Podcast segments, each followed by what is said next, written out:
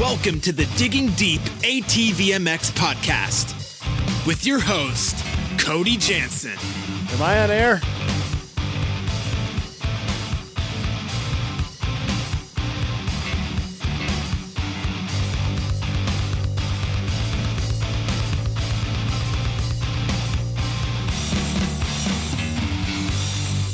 What's up, everybody? I'm your host, Cody Jansen, and welcome to episode 30 of the Digging Deep ATVMX podcast presented by CST Tires. We have a highly anticipated episode for you tonight. Former pro motocrosser turned factory test rider and ATV champion Dustin Nelson will join us to tell his extremely unique and relatively unknown story. If you enjoyed our shows covering the Pulp MX ATV versus MX talk, which most of you did, they're our most successful shows, then this one is for you. Just so you know, we'll have our Pleasure Valley race review show coming next week where we'll break down the racing with rider guests and talk more about the continued ATV motocross schedule changes as we just learned that Loretta Lynn's has been canceled with a rescheduled event at a different venue, presumably on the horizon. So look forward to that coming next week. But tonight, it's all about Yamaha and Dustin Nelson. It's guaranteed to be another great show, so let's thank all our great sponsors that make this possible and then dig in. Thanks to our title sponsor, CST Tires, CSTTires.com. The Pulse MXR tire is the best tire on the market no matter what the terrain. Join the CST takeover today or prepare to be beat by someone who did.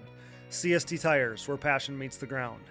Thank you to Motorsports Powerhouse and show sponsor, Yamaha. We are proud to be partnered with the winningest manufacturer of the past decade in ATV motocross and the number one OEM supporter of ATV racing. The Digging Deep ATV MX podcast is Team Blue Crew. Thank you, Yamaha.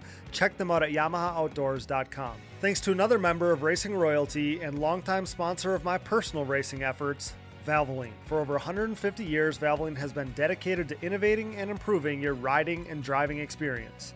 The world's oldest oil company still leads the charge with unrivaled products and lubricants. Thanks to Team Valvoline for coming on board. Thank you to SSI Decals. SSI Decals is the decal choice of champions everywhere and is synonymous with the best decals and graphics kits on the market. Their track record speaks for itself. Champions choose SSI Decals for unmatched look and quality. Thanks to those guys. Check them out today at ssidecals.com. It's an absolute honor to be partnered with Wienen Motorsports. We all know him as one of the toughest competitors ATV motocross has ever seen, and Chad Wienen has built quite the business within the industry as well. The same products he handpicked to help him win six AMA ATV Pro National Championships are available to you through Wienen Motorsports. Simply put, he sells what he races. So head over to wienenmotorsports.com to see everything they have to offer and use promo code DIGDEEP to save at checkout. Thanks to Chad Wienen and Wienen Motorsports for further legitimizing everything we're doing here at Digging Deep. It's an absolute honor. Thank you to DID Racing Chain and their 520 ATV2 X-Ring chain. Team USA, Joel Hetrick, and myself trusted DID's unrivaled chain quality all the way to championship victory this past season. Wherever you go, go with DID. We are proud to be partnered with Gript Gloves. Gript is an ATV rider owned and operated brand with the rider in mind and keeping costs affordable the goal. This Michigan based family operation is here to push stereotypes and limitations while recognizing riders' desire to showcase their identity with eccentric colorways and crazy patterns. Gript is driven to produce a glove with cool colors and designs that won't break the bank. Get a grip on life. Check them out at griptgloves.com. That's G R I P T gloves.com and use discount code DIGGINGDEEP10 to save. Thanks to the Decker Training Facility. The Decker Training Facility at County Line MX is now open. This premier motocross training compound is located in beautiful Fountain, Florida, a short 40 minute drive from Panama City Beach. Their rapidly growing facility consists of a pro level national track, amateur and youth tracks, woods loop, and mountain bike trails. Everything you need to train comfortably all winter long is available on site, including private cabins, a full gym, RV hookups, bathhouses, garage, dump station, wash bays, and more. With accommodations for riders across the country and around the world, the Decker Training Facility will help you become the best rider you can be. Sign up for a group training session or a private lesson with nationally ranked pros. Train tougher, smarter, and harder this off season at one of Florida's most luxurious facilities. For more information, go to DeckerTrainingFacility.com or find them on Facebook and Instagram. Decker Training Facility, your elite training experience. Thank you, Namura Technologies. Namura, Pistons with an Attitude. Namura has led the charge in the ATV and side by side market since 2001 with their wide array of pistons, rings, gaskets, and industry leading top end repair kits. To purchase, visit your local dealer or online at namura.com. That's N A M U R A.com. Also, a big thanks to Bronco ATV and UTV components. Bronco has been the industry leader in replacement hard parts and accessories for all makes and models for over 15 years. Whether it's electrical components, engine internals like rods and cylinders, suspension parts, or bearing kits, Bronco is your hard part source when it comes to whatever you need for whatever you ride. BroncoATV.com. Thanks to Forworks Carbon for the continued support, known for their hoods, seat covers, array of carbon parts, and so much more. Forworks is your one stop shop to give your ATV a new and improved look with increased function this year. Head over to the social media pages or website today. Thanks to Forworks Carbon. Thanks to DP Brakes, the unquestioned leader in motorsports and power sports braking. DP is the brand responsible for allowing Joel Hetrick, your host Cody Jansen, and so many more others to outbrake the competition every time they hit the racetrack. It's never too late to join the team, so act fast. www.dp-brakes.com. Thank you to Mountaineer Brand. If you know me, you know I love my. What the? Hey, that's my line. If you know me, you know I love my beard. That's why I treat it right with Mountaineer Brand's all natural washes, oils, balms, and more. Use discount code Cody's Fave in all caps. That's C O D Y S F A V, Cody's Fave in all caps at mountaineerbrand.com. We're thankful for our partnership with Factory 43. Since 2007, this racer owned company has been striving to offer a quality product that installs easy, looks good, and holds up over time, producing bumpers, grab bars, Nerf bars, and other accessories. For 2020, Factory 43 is the aluminum parts choice of the Phoenix Racing Honda team, providing riders like Joel Hetrick, Jeffrey Rastrelli, Chris Borich, and Grayson Eller with their motocross and cross country versions of Evo Nerf bars and MX style front bumpers. Head over to factory43atv.com to see their full line of products. Thanks to Factory 43. We are proud to be partnered with Bike Trikes and Quads LLC. Bike Trikes, and Quads LLC was started by former racers selling three wheeler parts out of a barn in upstate New York. Now, 10 years later, BTQ LLC has over 40,000 new and used parts in stock, but they haven't forgotten their roots, still offering used OEM parts for three wheelers, dirt bikes, ATVs, and side by sides. Parts are in stock and ready to ship with guaranteed delivery within three days, including free shipping on orders of over $50. Use discount code ATVMX at www.btqllc.com for $10 off of orders $50 or more. We're grateful to have Bike Trikes and Quads LLC digging deep with us, support our industry's small businesses, and thank you, BTQ LLC. We are proud of our partnership with Roman Health. On average, Americans are forced to wait 29 days to see a doctor in major U.S. cities. If you're dealing with a condition like erectile dysfunction, you want treatment ASAP. That's why our friends at Roman have spent years building a digital platform to connect you with a licensed doctor in your state from the comfort of your own home. Roman makes it convenient to get the treatment you need on your schedule. Just grab your phone or computer, complete a free online visit, and you'll hear back from a U.S. licensed physician within 24 hours. If the doctor decides that treatment is right for you, Roman's Pharmacy will ship your medication to you with free two day shipping. Plus, there's no commitments and you can cancel anytime with Roman. So if you're struggling with ED, go to getroman.com slash digging for your free online visit and free two day shipping. That's getroman.com slash digging for your free online visit and free two day shipping. Thanks as always to Evans Waterless Power Sports Coolant. Upgrade to Evans now to avoid overheating and boil over next time you hit the track. When conditions are at their worst, Evans is at its best. Use discount code DIGGINGDEEP20 to save at checkout, evanscoolant.com. Thanks to Blenders Eyewear, whose Life and Forward Motion brand is the perfect fit to partner with our podcast. You won't find better shades for a more attractive price anywhere else. Use discount code DIGGINGDEEP20 to save on the trendiest shades in the market. BlendersEyewear.com.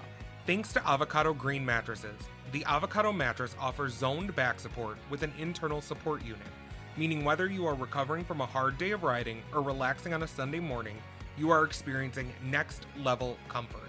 With a 100 night sleep trial, free shipping and return pickups, and a 25 year warranty, getting your Avocado Green mattress could not be any easier. Step up your sleep game by visiting avocadomattress.com. From our new partners to our original sponsors, thanks for supporting the number one podcast in ATV racing and making this dream a reality for both us and our listeners. We pride ourselves in partnering with only the best brands inside and outside of the industry, so better your riding experience and your lifestyle by supporting the sponsors who support us. And if you enjoy the show, the best thing you can do is support our partners. If you're interested in becoming a partner of the show, shoot me a message or email today for more details. We are running a discounted partnership rate to assist small businesses, so message or email us today to keep your brand relevant. Once again, thanks to all of our sponsors. And now we're so stoked to welcome this guy to our podcast to tell his story, which is unlike any other. Brought to you by Yamaha's YFZ 450R. It's Blue Crew's own Dustin Nelson. What's up, man? Thanks for coming on our show. Yeah, no problem. Thanks for having me. Um, we've been talking a little bit over the last few weeks, and it's cool to finally get on here and talk with you.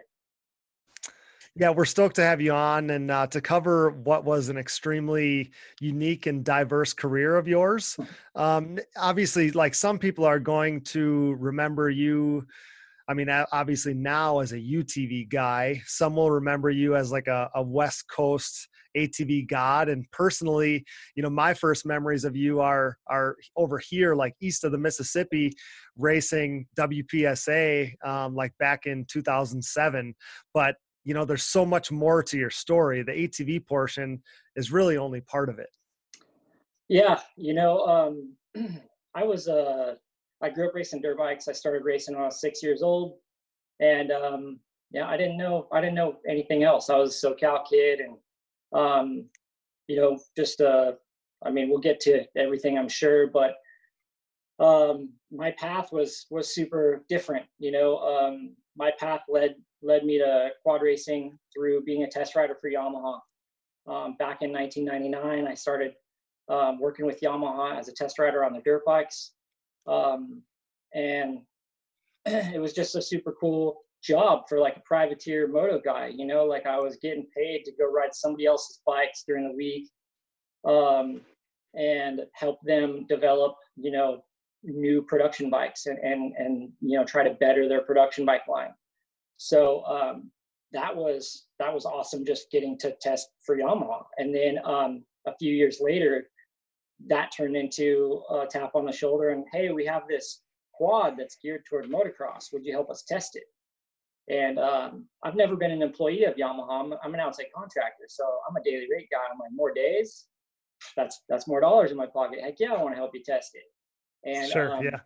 I also grew up being in Southern California, going to the desert you know, and um, while I never personally owned a quad, my uncle and his buddies and a lot of people in our group did.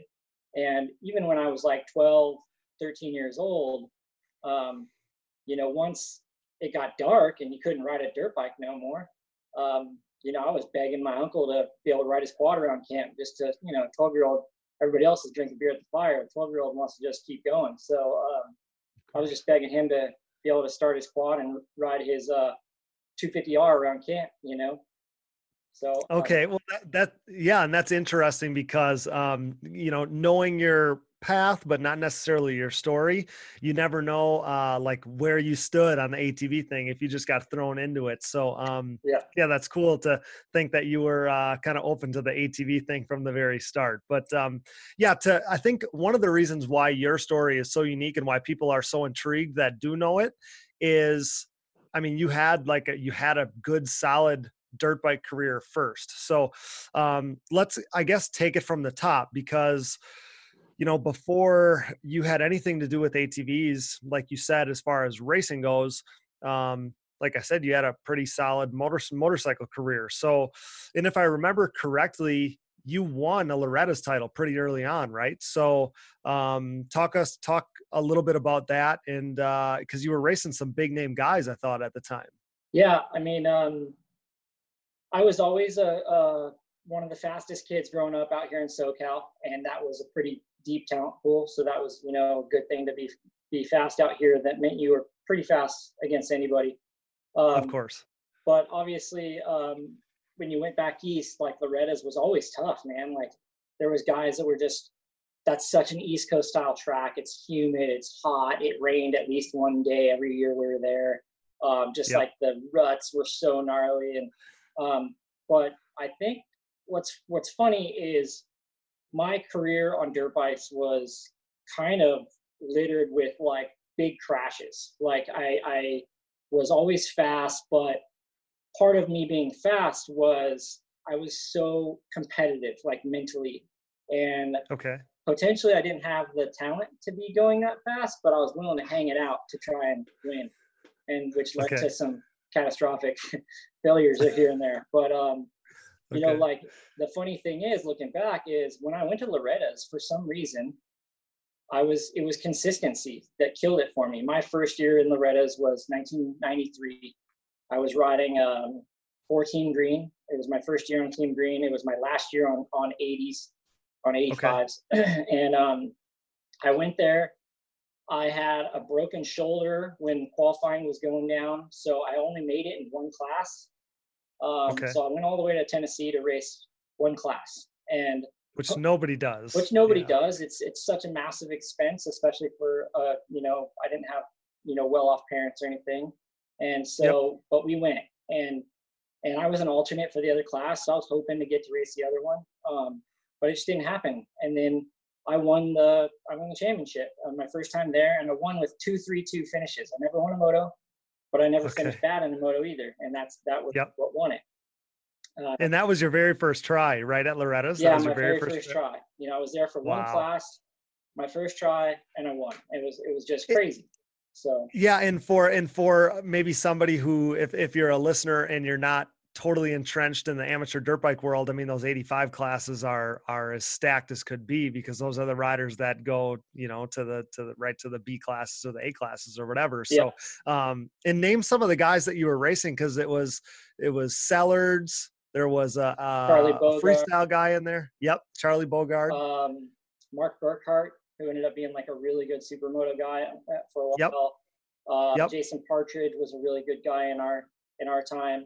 Uh, Ricky Okay. was actually luckily Ricky was a, a year or so behind us. So, you know, Okay. but I would usually have one year without Ricky in a class, and then he would move into it the next year. You know, so it's like okay. but um you know because by that time he was almost unbeatable but um yeah just had some pretty solid guys and just you know um there was a, a kid from michigan that was super fast back then Mac, matt maximoff and um yeah there's just a, you know i would say sellards probably made it the farthest uh at that time probably bogard was the gnarliest he was so fast and and he continued to be that way on big bikes when he first got on and then I don't know if he just got injured too many times or what happened, but um, he, he faded away. Um, but yeah, it was it was it was a crazy year. You know, it was like um, so much pressure with just one class, but you were only there to concentrate on one thing, and it just all went my way that year. So yeah cool. it all worked out so then did you um so you were already a team green rider at that time so then did you maintain that in the years after i'm assuming Yeah, so 93 was my first year on Team Green. Like I said, it was my last year on 85s. And then uh, it was actually like one of the coolest things that ever had happen to me was at the race, as soon as I, right after I won the championship, uh, Team Green brought me into like their motorhome there and laid a contract out in front of me for the next year on uh, big bikes, you know? So it was like, oh, wow. uh, my dad and I, we had talked about because I age wise, I was still going to be okay to race 85s the next year, but I didn't want to. Um, I was a pretty small guy at the point at that point still, but um, I just felt like it was time to move up, and we were worried they were going to offer me another contract for 85s, and uh, they laid out Okay. a contract to race the B class on 125 and 250s. So it was uh, it was pretty sweet. yeah you had to take it so then that would have been 94 and how did that lead up to i mean how successful were you in those next couple of years prior to going pro So um, I was on Team Green all the way through '96, and um, just kind of followed their their path, right? You know, then the Yep. in '94 I rode uh, 125 and 250B. The next year I was riding 125 and 250A, and then the next year I was riding 125 and 250 like A, what they call Pro Sport, which is like the guys Yep. that are ready to go to the nationals. And Yeah. um, I would say that um, I didn't I, I was never like the top dog going into a race like Loretta's. I was, I was, everybody thought I would be like top five or seven, you know, but nobody ever expected me to win those races. There was guys on Team Green that were definitely higher on the rung, you know, above me.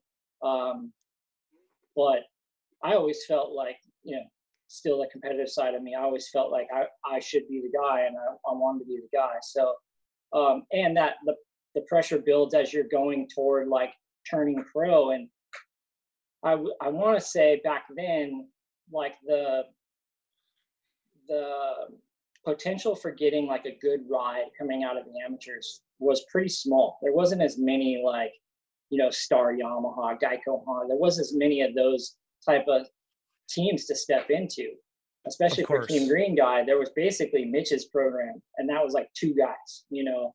Okay. So, yeah, it's not like it is now. No, there was there just wasn't as many spots to land, you know. So there was a lot more really good amateurs that were coming out and being full privateers. So it was like you wanted to you wanted to kill it your last year or two in, in the amateurs to hopefully land a chance at one of those rides. Of course you did, yeah. But uh yeah, the Loretta thing, like I I never won again. I only have one championship. Okay. Um, but like okay. the next year was crazy. Like 94 I went and I was opposite of the first year. I went one six one for a third in okay. the 125 class and I went two or I went I think three, four, five for a for a second in the 250 class. So it was like oh gosh, I was consistent enough, but not consistent enough to win. You know, I went one six one. Yeah. That was like a heartbreaker. To there's one mud moto. I think I fell once and and you know I lost the championship by getting especially especially because there's it's a three moto format. You win two of them. You obviously yeah. feel like you're the best guy. Yeah. You know? Yeah, but so, it was. Uh, uh, it was always fun. I, I looked back, my wife and I were looking back uh, when Loretta's was going on a year or two ago, and they have that vault, you know. Yep. And I look back at all the results, and I knew I always did good there, but I never, you know, when you're not winning, you didn't pay attention as much. And um, of course. I was pretty pumped on my consistency. I, I've never finished a moto worse than seventh in all the years I went, and I never had a no fault oh, wow. worse than fifth. So Oh wow, that's bad. that's really no no no that's really impressive. Um, and yeah, you're the competitor in you at the time doesn't let you doesn't allow you to kind of embrace how well you're probably actually doing, right? And then you look back on it, yeah, it's like yeah, I can definitely than... appreciate it now, but yeah, at the time I was like fifth sucks, you know. And yeah, that's just how it is. Well, because because the reality of it is when you go to Loretta's as a as a motorcycle guy there's like one person in every class that leaves happy the rest of them aren't. So um so yeah i totally get it. So uh you talked about those last couple amateur years and then if i remember correctly in 96 you went pro is that is that right? Yeah that's the first year i was racing like a couple supercrosses and nationals. I was okay. still team green at that point so i had to do the amateur races but um you know with the Team Green would basically allow you to do a couple nationals, a couple supercrosses.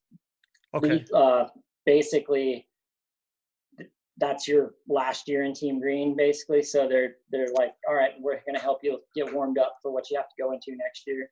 And, sure, and kind of try AMA's to rules too. You couldn't have. I don't think you could score national points before Loretta's if you were riding. If you were going to race Loretta's, you had to go there with zero points. So Okay. All the Team Green guys would usually just go to Loretta's and then maybe do the last two or three nationals. I remember when that used to be more like that. So that makes sense. And and yeah, I guess um, as you start to talk about going pro then and and uh, beginning to chase that dream, take me through the professional part of your career prior to kind of getting uh, with Yamaha. Yeah. Um, well, it's it's tough. Like, uh, so obviously at the end of 96, I didn't get the ride with Pro Circuit. Um, okay. So uh, I was one of those pretty high end uh, amateurs that were going into the pro ranks like as a full privateer. And um, I'd, I'd been in contact with a local shop just uh, down by us, Motor World of El Cajon, it's called. And um, they were a Honda and Yamaha dealer. And um, there the owner was like uh he was from Minnesota and he was just like a moto guy. Like he, he grew up racing moto, he just loved it.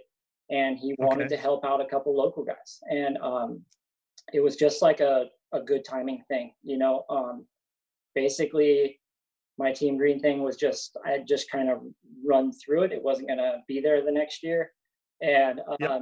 there was a very small chance of me getting on uh, the Chaparral team that was just kind of getting started at that time, but that didn't okay. work out. And then um, so I went and talked to this guy Brian Junkie at, at Motor World, and I was like, "Hey, man, you know, I'm trying to go racing, and and you know, the the cool thing is that whether it was dirt bikes were cheaper or or times were better, but um, dealerships back then they could they could afford to help a couple guys out maybe and and uh, sure. So I think he contacted Yamaha, and I never had anything directly through Yamaha. It was all through the shop, but I think they okay. might have helped him out on a couple bikes, and um, so I switched to Yamahas in '97, and um, you know I was just doing like 125 West Coast Supercross, uh, and and some some nationals couldn't afford to go to all or many, you know many of them, but um, was yep. doing whatever I could, and then we'd hit all these big these big local series like what we have out here in the in California. The Golden State Series was a big one yeah. back then. A lot of top yep. guys rode it you know, back then there was a ton of contingency you could make at all these races and stuff like that. So um, I I was partway through, was most of the way through the West Coast Supercross season, and I was doing the Golden State, and um, and I just weeded my brains out and broke my femur. uh, oh, and no. so that that put everything on a you know big delay. I broke well, I broke my femur and I and I destroyed my right wrist basically. I dislocated my wrist to where it laid back on my forearm and oh, um, it just tore a bunch of ligaments in my wrist and that was actually a huge changing point in my career because um, my wrist is destroyed still like um, i've had another surgery uh, since then to try to help it out but okay um, basically never got full movement out of my right wrist which is your throttle wrist and of course yeah um, and i also like for years and years struggled with grip strength, which is okay. tough when you're hanging onto a dirt bike and or, or a quad or you know anything trying to rip through rough stuff. So of course, um, yeah. So that was that was massive, um, and that really kind of changed the trajectory of my dirt bike career. Um, I was I would say that I had still quite a bit of potential until then, and then um, of course, as a as a young, you know, I think I was, uh, well, I was 19 when that happened. So, you know, I was a young okay. kid, and I was like, all I knew was dirt bikes. Uh, yeah, I was I was gnarly hurt, but all I could think about was coming back and racing. And of course. Um, and so, as soon as I could possibly get back on a dirt bike, I did. And I probably didn't do myself any favors because I hurried my comeback and and struggled more and more. Um, so sure. probably kind of like dropped out of everybody's vision of like being a potential guy for a good ride at any point. okay. But um, you know, it was just like that's all I knew, you know, and and and I kind of realized after that wrist injury that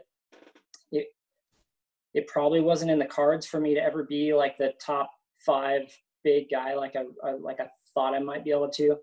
Um, okay. But I still loved racing and I could make enough money to get by and um, and I hoped that like it would you know still pan out for me. So I just kept after it.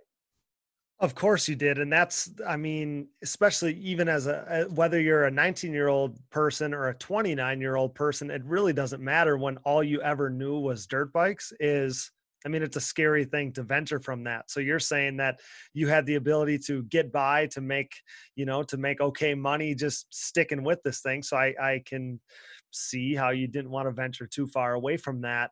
Um, you know, and, and as athletes, um, we always want more, right? So like I kind of get, I can hear the tone in your voice.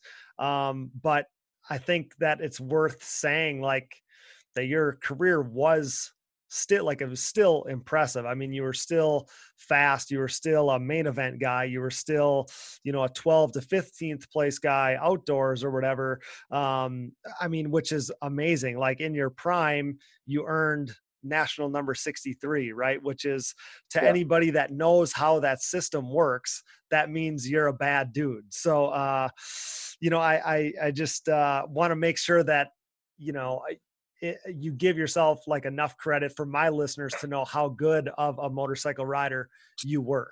Yeah, I, you know, and that's again one of those things that looking back, I can appreciate it. But at the time, I was like, this, this sucks. You know, like I had these crazy high expectations, and of course, yeah. what happened was, um, you know, I was expecting to ride some nationals in '97 and, um, you know, start working my way up that up that two digit number ladder. You know, like Yep. earning earning Yep. a national number, and and with that you came came quite a bit of perks. You know, like it was so easy to call sponsors and be like, I'm a national number guy. So Of course. and you know that opened a lot of doors for you. And so, um, like the harsh reality of it all was, it took me like three years before I ever earned a national number. You know, and and I was just like, man, I was trying so freaking hard, and it just wasn't going my way. You know.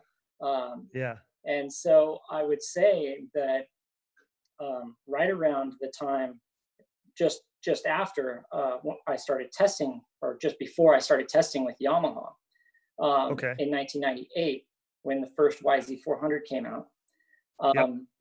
there was like I would call it like a second tier national series that was going on called the Four Stroke Nationals The four stroke nationals. Yep. and um, they you know until the YZ400 came out, it was like guys on these like you know KTM's are legit now, but the KTM of those days was not Yep. like it is now. No.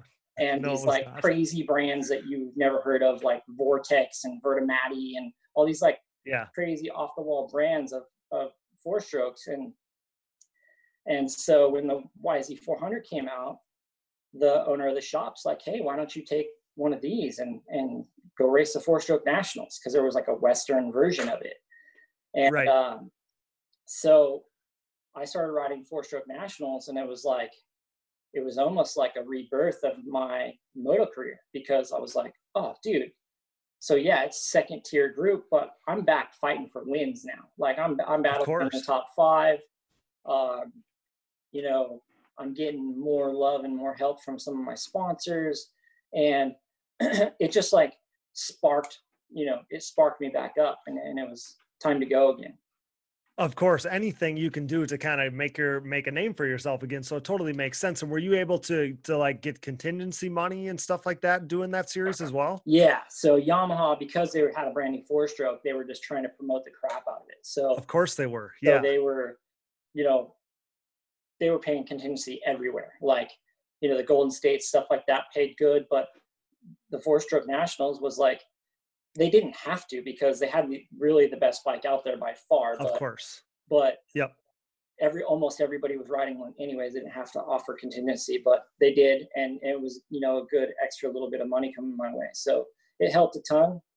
And um, you know, it's a racing's a funny thing. Like you, when you're just getting beat down, beat down, beat down, like we try to be so mentally strong, right? And and, and try to push through it all, but it, it it gets to you at some point. You start doubting yourself, and then when you get out there and you know that you're racing against guys that aren't the guys that are winning nationals, but you know at that time like Lance Smail was was king of the four stroke nationals, and he was going to nationals and getting like top tens on a, Okay. on a gnarly Husaberg or something like that, you know. So it was like, dude, if he's Okay. going and running that thing and getting top tens, and I'm chasing him down at some of these races, you know, it just Yeah. sparked so much more confidence.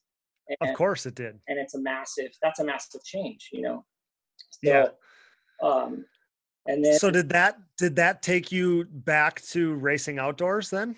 I was racing outdoors that whole time. I was just having Okay. not much success at it. You know, I was Okay. I was Okay. finishing in the most of the time like the 20 to 30. I'd sneak in the top 20 every once in a while, and get a point or two, but Okay. but never enough to get a national number. You know, like Gotcha. um, back then, you know, if you had like 10 points at the end of the year, you could you you might you were like hoping that you would be in the 90s. It was close. You know, um, Yep.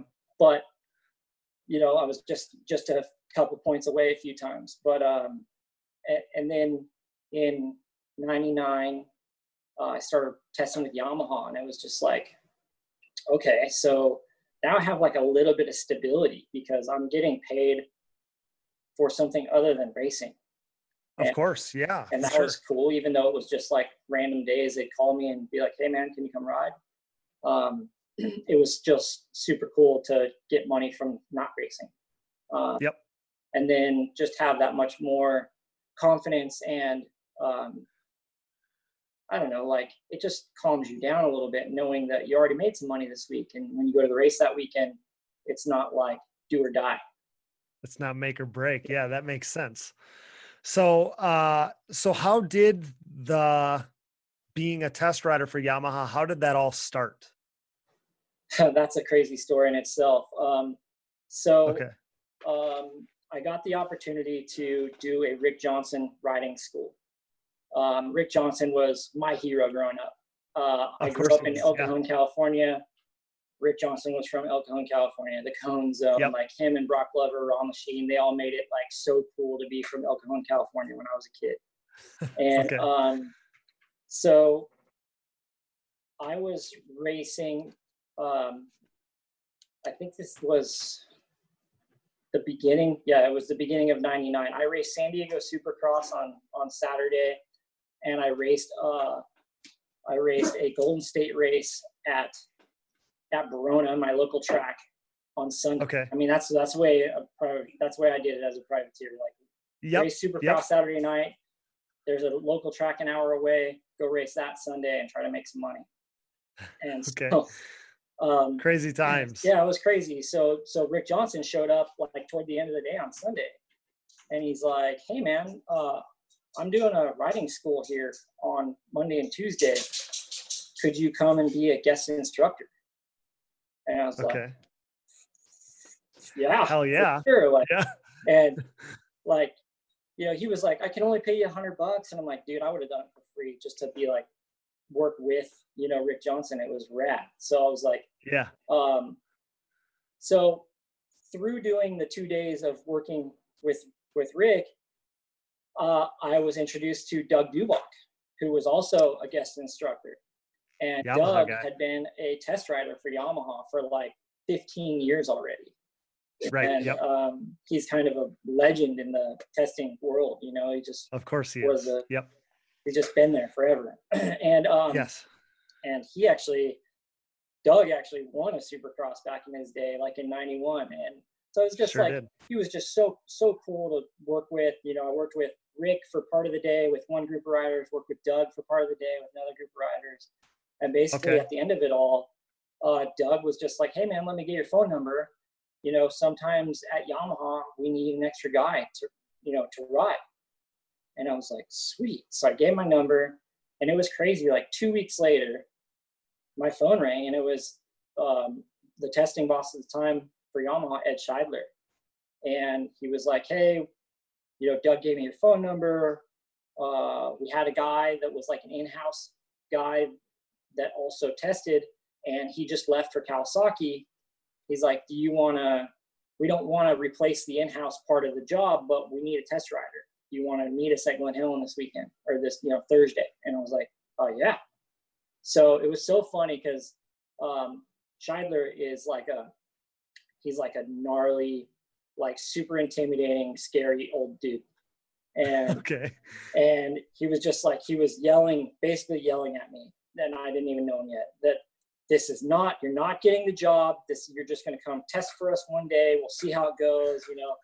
And um, Okay. I was just like, oh, okay, all right, you know. And um, the first day I showed up, I remember like that an easy up, and he had a chair on one side of the easy up for Doug and a chair on the other side for me.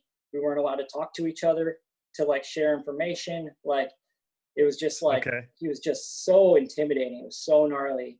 Um, but you know, he was just he was super serious about his job. He wanted to make the best bikes there was, and um, he wanted to make sure like that as a as a new guy, I wasn't going to be full of shit. He basically told me straight up that I would rather you tell me I don't feel anything than make something up. And the first day he sent me out on a, on a bike, came in, like they worked on it for a little bit. He sends me back out and I come in and I'm like, I'm doing like three laps on the track. And I'm, the other times when I went out, I could tell right away something was different. And I okay. did like three laps on the track. I came in and I'm like, dude, I can't, I can't feel a difference. He's like, oh, that's good. We didn't change anything.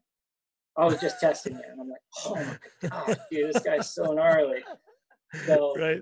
it was, um, it was crazy, but it was just like, you know, that it was a foot in the door that just, you know, I still, I still work with them. It's, that was 99. This is 2020. I'm 21 years into it. And, um, just last week I was testing dirt bikes with Yamaha. It's pretty crazy. Uh, that is crazy. And um, it takes a special rider to, I mean, there's tons of great riders that aren't good testers. So um, they obviously found a, a, great guy for the job. And, you know, like you said, the, it was a, like the four stroke nationals were a, a revival of your career. It seems like kind of aligning yourself with Yamaha and it just happened by happenstance like you said but aligning yourself with yamaha was again like a like a uh, career move that changed your entire path um, you know you talked about how you got with the testing job and i guess when uh, when you take this you know when you're when you're um, helping yamaha test their stuff you know did, did, i mean like when did the atv part come up? Because i'm sure at the beginning you're thinking i'm testing motorcycle stuff like that's it. And yeah. somehow you find your way into into testing atv stuff. Yeah it was just um yeah it was just it was another crazy thing you know like like you said the the testing job really helped me basically extend my career i don't know if i would have been able to keep racing as long as i did on dirt bikes without making that extra money on the side from testing um, okay. And then, and then um, let's see the the first 450 was um, a 2004 model, so it was released in 2003. So I believe it was like beginning of like 01. So I've been testing with them for almost two years, and they just approached me and they were like, "Hey, man, we have a quad that's geared toward motocross. Do you want to help us test it?" Okay. And um, you know, I was private private contractor for him. Uh, never an employee, so it's like more days is more money. Absolutely, I want, yeah, I'll help you test and this, cars if you want to make them. I don't care, you know. The, this is the and this is the story I heard, so I wanted to make sure that I had the story right. That uh, you know that you said that you know more riding time was going to be more money. So yeah. um, that's crazy that that's the way the story went. Yeah, that's uh, yeah. There was no way I would be turning down testing days at that time. You know. Um, of course and it was it was wild. My first my first ever uh, YFZ 450 test was at Carlsbad Raceway, which um, is like it's been long gone now, but it was like an old like European style natural terrain track. So it didn't have like jumps on it really. It had like dropaways and stuff like that. Uh-huh. And yeah. it was like hard packed and slippery. And I went there and I was like, dude, I felt like a hero. I'm like, I'm not gonna you know, usually I come here and I have to worry about sliding the front end out and leaving here with scabs on my elbows. But on a quad, I'm not going to do that. And I, you just felt like a hero. You could slide it around. There was no jumps that of course. scared me. And I was like, right. this thing's sick. This is super fun. And okay. um, and then the next two days were like Glamis and you know, so we were just riding out in the dunes in the desert. And I was like, oh, this is this quad stuff's pretty sweet, you know, like as far as the testing goes. Uh-huh. Um, uh-huh. And then I would say like so the the funny thing that happens when when the development of something that is completely new like that. Um, so I would say I rode the bike for three or four days, the first test I ever rode. Um, okay. Then it goes back to Japan, and you don't see it for three months. Like, you, okay. you know, so so they brought over this prototype. We rode it for like three or four days it goes back to Japan with all the notes and, and everything that we came up with. And yep. then you don't see the bike for three months, you know, and like you, you don't really hear anything of it. And then all of a sudden the phone rings and it's like, hey, we have another ATV test. Like, you know, and then I remember like the second time we went testing, they went to like more like legit motocross tracks. And I was like, oh shit, what did I get myself into? Because now there's like doubles and big tabletops and um, I was comfortable sliding the sliding the quad around, and of course you were. Corner, yeah, all that stuff. Like that's that's what a quad's known for. You know, everybody can do that and sling it, and it's super fun. But all of a sudden, now you're throwing in like these doubles and and big jumps, and we were at tracks that um, they weren't all groomed, like they were rough up the lips, and it was like, oh man, it was so scary. like, and it was okay. it was other moto guys, you know, that were helping us test mostly, and um, it turned into like this really funny game of like chicken with all the test riders. We were like daring each other to be the next guy to do a jump, you know, to to where we would finally by the end of the day, like most of the whole group would get get every jump on the track. But okay. it was, you know, now that I look back on it, like it's sad. Like we were so scared of like these 20 foot doubles because they had like a kicker on them or, you know, like that nowadays yeah. after I spent so much time on quads, it would be like no big deal. But we were deathly afraid of that stuff at the beginning. It was, it was crazy. Well, as a in to a, a dirt bike rider, any of those uneven faces or kickers or whatever, like that's what they that's what scares any any dirt bike rider on an ATV. So it totally makes sense. But now you now you know all these years later, you're able to look at it as a as a you know a semi quad guy, and uh, or have or have both views, I guess, right? Yeah. And uh, it's crazy to uh, to hear the difference. But um, so how I guess how much did the machine change from the from when you first started testing it to you know kind of that next test and then so on and so forth until it became the production model? How much how much change was there? Uh, it's it's kind of crazy. They they were pretty spot on on on performance uh, right away. Okay. Uh, i would say that it got massively more durable. We broke it a lot at the beginning. Um, okay. but then also at the beginning it had like all this like crazy um, like all the plastic was made out of fiberglass. Um, and they they had it actually shaped sorta to look like a raptor in case anybody saw it with like oh, funky okay. crazy big fiberglass fenders and everything like sure. that. And, sure yeah. um, so it's actually um, it was it was crazy. It actually worked one time. We were at glamis and you know we're at glamis in like on a wednesday you know like pretty much nobody's there um, okay. But the thing was like running like crap. They had like the seat off, and they were trying. I think, I think they were trying to find some wiring issue or something, and and okay. this guy cruises over from like another camp down down the way, and he starts telling us about his friend's Raptor. It does that shit all the time, and you know what you got to do is you got to get those carbs synced up, and you know like he's telling us all about his friend's Raptor, and the Japanese are like going, they're going wacko because they think somebody's going to see this super secret bike, and and of uh, course. it was so funny because the guy was like just telling us how to jet our Raptor, and then he just walked away, and we're just like, oh my god, wow, thank you. That's hilarious. Um, so yeah, that uh, I didn't even think about that question prior to this about uh, how much the machine changed. But yeah, that's super interesting. Um, so then I guess lead me from you know you're testing this YFZ.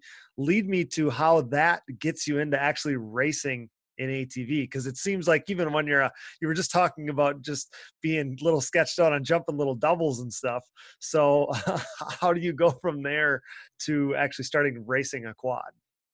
Well, um, I would definitely say that being involved with it from the very beginning um, gave me, you know, like I said, probably almost two years on the bike. Now it, it was with three month breaks in between most of the time, but almost two years on the bike before anybody knew about it. Okay. so uh, thank goodness for that because I sucked at the beginning and I, you know, slowly figured it out. Um, okay. But yeah, like basically the craziest thing was testing a YFZ prototype and then going and racing like a four stroke national on the weekend on a dirt bike. And then, you know, like it was just that, that was a really strange time for me. Um, I'm sure it was. Yeah.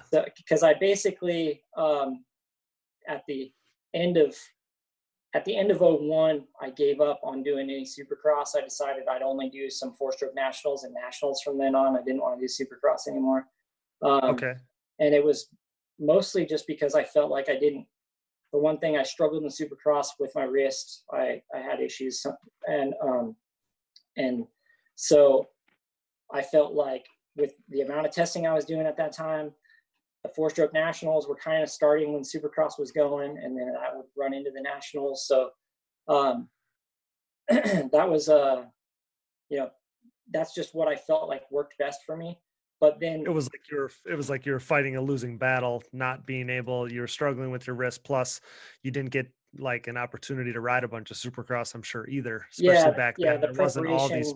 Preparation yeah. was just too hard back, like for me at that time. Like, sure, all the days that I was spending at the track testing, um, whether it was dirt bikes or quads, I, I should have been on a supercross track if I wanted to have any chance of being a success on that on the supercross side. But um, of course, I was I was able to make money going testing, and I just found that the the four stroke nationals was more my niche. You know, I, I ended up in '99. I won that championship, so so that was like another kind of peak in my moto career.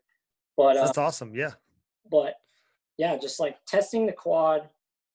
By the time it came out in like I don't know, maybe October maybe of 03 Okay. Um, the the Yamaha guys were like, I'd advanced pretty well. I was riding a, I was riding it on a motocross track pretty good, and okay. um, the last couple tests that we did, we had Corey Ellis come out, and Corey okay. was killing it. You know, he was winning. He would win a national here and there at that at that time, and and he was riding like a hybrid with a Yamaha motor in it at that time.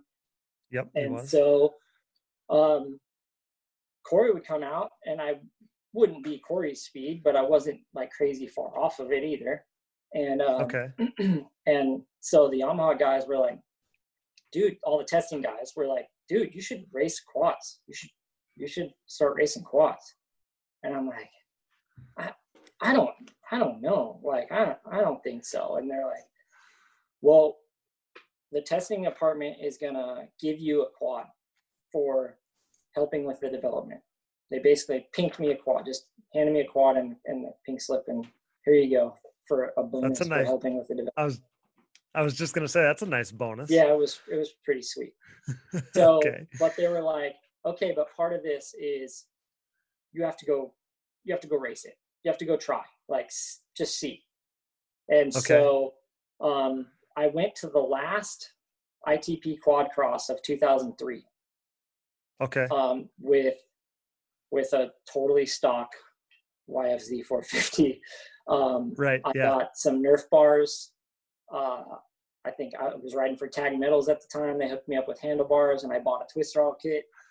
And okay. um, and I remember Corey Corey Ellis was there, and he actually brought me a kill tether and like wired it up for me that morning because I I didn't know what the hell I was doing. But sure, yeah. So um, I had stock stock wheels and tires, stock shocks, everything still on it. And I remember having a conversation with my wife on the way there, and it was like, "What should I? What should I race? I've never raced a quad. So do I okay. race like the intermediate class, or do I race the pro class? Like I have no idea how this is gonna go." And and she's like, "Well, you're a pro on dirt bikes. So if you go out there and you kill the intermediate class, you're going to be looked at like a douche. So you better you should just race pro, and however it goes, it, it goes. Okay. Like, if it okay. doesn't go that well, if it doesn't go that well, I can bail yeah, and say yeah. I tried. So it's like I was like, okay. So uh, the last the last quad cross of 2003 was my first ever quad race, and um, I got second that day at Corey Ellis and but I beat like the champion of that year, which was Jeremy Shell. I don't know if you remember him. Okay. But, yeah, I do. I do. Yep. So, so I beat him. He was like on a uh, like a Duncan built Kawi. Okay. Yeah, some I don't know, forget what he was riding, but oh yeah, it was okay. like a LT 400. like the yeah, Kawasaki yeah, like the like yeah, like the Z 400, yeah. but the Kawasaki yeah. version. Yeah. Okay. Well, so, yeah. So it went well then, and then the rest is the rest is history or something. yeah, it was. It's just like um, it was kind of a crazy thing, you know. Like I left that race, and it was funny because there's a, a a few like small ties of the quad industry and the moto industry in SoCal, and uh, my phone started ringing. Like and it was like these quad companies, like ITP called me, and they're like, "Hey, you gonna race quads next year?" And I'm like, "Yeah, I don't know. Like, I don't, I don't know what I'm doing."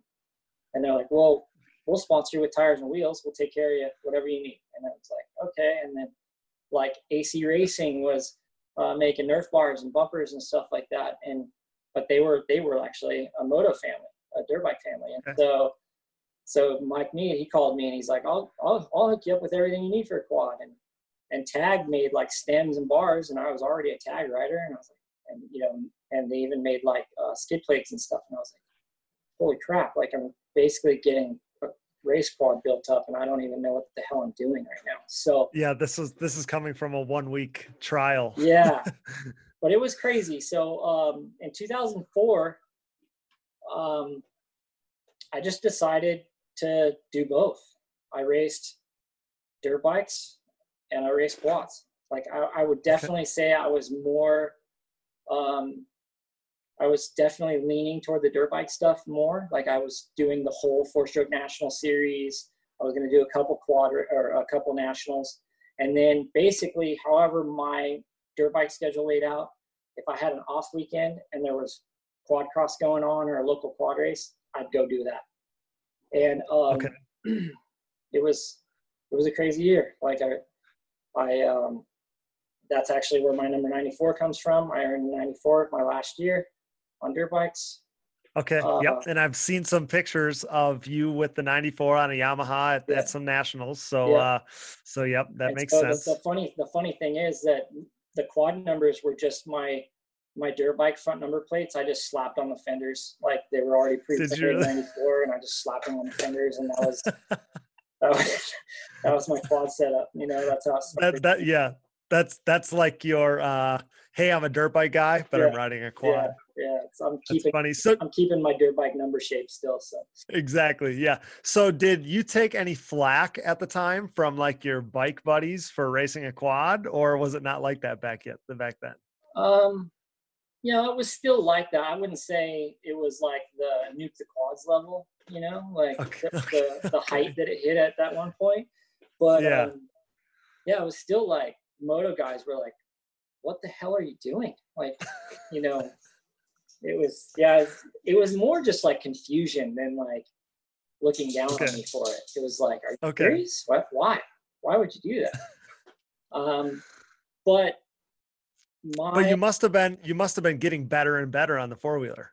Yeah, yeah. I mean, I, I think that that year just riding a few um, a few quad cross races. I think I won a, I won a couple. Maybe I rode maybe four throughout the year, and I, I won like two of them. And okay. um, so it was like it, it, things were going going good, you know. And and I felt like um, I felt like I'd leveled off on dirt bikes. I was never going to be what I hoped to be. Um, I was I was ancient at that time. I was 27 years old. You know, as far as dirt bike racing, you're not yeah. gonna like keep progressing at 27. Really, you're not you know gonna find your second wind. Um, right. So uh, I've been racing dirt bikes my whole life. I've been a professional for 10 years already, and it was yeah. like I loved it, but quads were like new and exciting, and I didn't know where I was going to top out.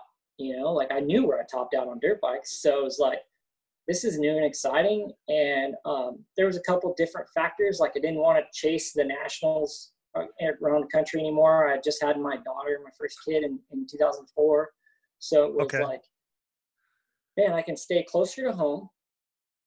It's like new and exciting. I don't know what the the top level that I could get to is, and um, the crazy thing is like with the sponsors that I had coming in, and like my gear sponsor was going to stay with me, and my my contract was going to be the same either way.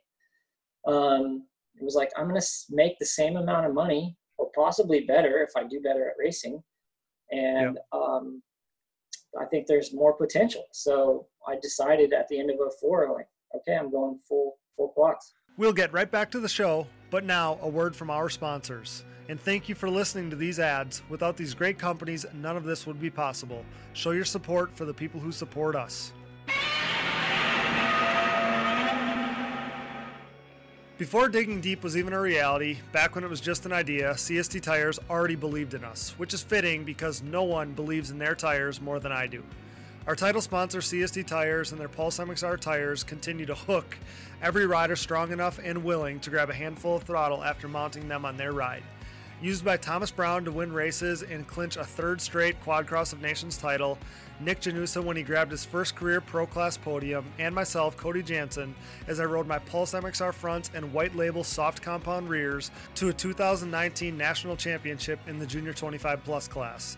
The Pulse MXR tire, available in soft and standard compounds, offers the highest level of traction, most predictable cornering, and superior wear characteristics when compared to the competition. Visit CSTTires.com to join the CST takeover today or prepare to be beat by someone who did. CST Tires, where passion meets the ground.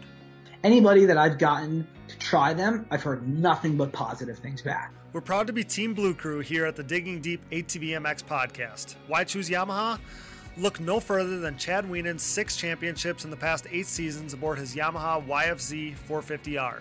Not to mention, Yamaha is the leading OEM supporter of ATV racing, and their support of this podcast proves it. For the 2020 ATV MX season, Yamaha's Blue Crew Racer Support Program will offer payout and prize opportunities, including a chance to win a brand new YFZ 450R. For more information, head to YamahaOutdoors.com and follow them on social media at Yamaha Outdoors today. All hail Blue Crew, the number one OEM supporter of ATV racing. For over 150 years, Valvoline has led the charge by being dedicated to constant improvement and innovation across all disciplines of racing. Valvoline has sponsored some of the greatest names in motorsports, and for the better part of a decade, I've been fortunate enough to be part of the historically great Team Valvoline. From my commuting vehicles to small engines, race quads, and everything in between, I trust nothing but Valvoline in all of my equipment. I've experienced increased function and durability as well as a longer life expectancy thanks to Valvoline's array of products and lubricants. Since 1866, Valvoline has been focused on bettering your experience, whether on road, on track, and everywhere in between. Upgrade to Valvoline today and check them out at valvoline.com. SSI Decals is a name synonymous with ATV racing, synonymous with big time success, and absolutely synonymous with the best looking decals around. An offshoot of their parent company that was established in 1947, SSI first took shape from owner Ian Harris's passion for ATVs. With what started as just making numbers and decals for riders like Chad Wienen, the company quickly took off, and today you couldn't imagine ATV motocross without SSI decals. The graphics maker and designer now supports all the top teams in ATV motocross, as well as teams and riders racing GNCC, Work Series, Pro Motocross and Supercross, Canadian Pro Motocross, short course off road trucks, UTVs, snowcross, and oh yeah, six time NHRA world champion Clay Millican. No project is too big or too small for SSI decals, making your identity stick with championship level graphics. Head over to SSIDecals.com today and then maybe call the doctor because things are about to get sick. The Digging Deep ATVMX podcast is brought to you in part by DID Racing Chain and their 520 ATV2 chain. This patented X ring chain boasts a steel alloy construction for reduced weight, increased strength, and a longer overall chain life, making it the optimal ATV racing chain. Pick up an ATV2 chain today at your local dealer or wherever DID chains are sold. Don't forget about their motocross, off road, and street bike chains as well. Wherever you go, go with DID. Hello, listeners. Is Chad Wienen, six time AMA ATV Pro National Champion, an owner of Wienen Motorsports and proud partner of Digging Deep ATVMX podcast. The two of us share a strong passion for ATVMX. Owning my own team gives us the ability to handpick the best products on the market for our racing program. With consistent testing, research, and development, we are confident that when choosing the products we believe in, our customers will be satisfied in building their own race program as well. We race what we sell. With brands like Fox Shocks, Walsh Racecraft, SSI Decals, Wrath Racing, and Hinson Racing, just to mention a few, go to check out WienenMotorsports.com to see the full lineup. Enter discount promo code DIGDEEP at checkout. Enough talking already. Get out and get some fresh air and go ride. Hope to see you at the track soon. We are proud to be partnered with Namura Technologies. Since 2001, Namura has led the charge in the ATV and side by side market, covering more applications than anyone else in the industry. Namura's advanced piston technology uses a NASA exclusive aluminum alloy that helps to reduce expansion rates, that allows for tighter tolerances, and leads to higher overall engine performance for your machine. For more information about Namura's wide offerings of pistons, rings, gaskets, and industry leading top end repair kits, visit your local dealer or online at www.namura.com. Namura Technologies, pistons with an attitude. We are pleased to be partnered with Bronco ATV and UTV components. Bronco has been an industry leader in replacement hard parts and accessories for all makes and models for over 15 years.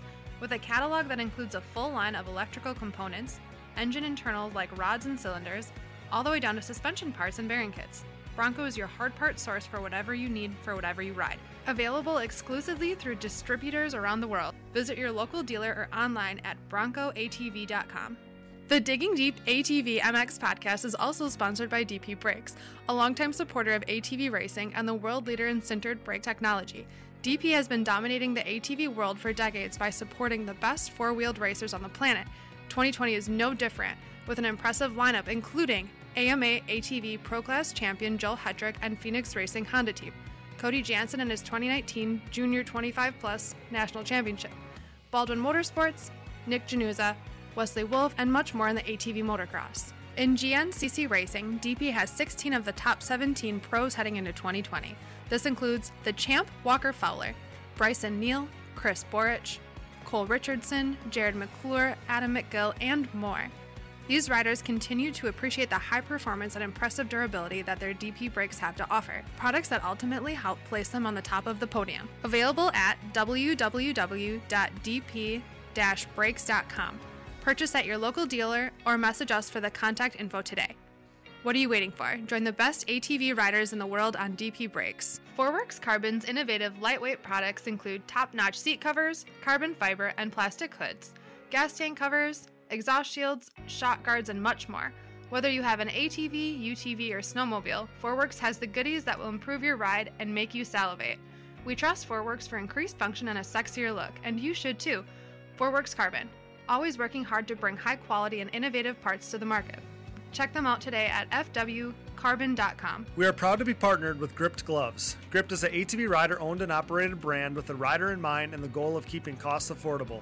The Michigan based family operation recognizes riders' desire to showcase their identity. Owner David Payne's love for eccentric colorways and crazy patterns shows in his product something not often found in the work of big manufacturers. Here to push stereotypes and limitations, Gript's drive is to produce a glove with cool colors and designs that won't break the bank. With comfort and quality as key motivators, the family affair is constantly working on the next more innovative and improved glove. Get a grip on life, join the Gript movement because no one wants a bland glove. Check them out today at griptgloves.com. That's G R I P T gloves.com and use discount code DIGGINGDEEP10 to save at checkout. If you were to guess, on average, how many days people in the US have to wait to see a doctor, what would you say? Americans have to wait around 29 days to see a doctor in major US cities. And if you're dealing with a condition like erectile dysfunction, you want treatment ASAP. That's why our friends at Roman have spent years building a digital platform that can connect you with a licensed doctor in your state, all from the comfort of your home.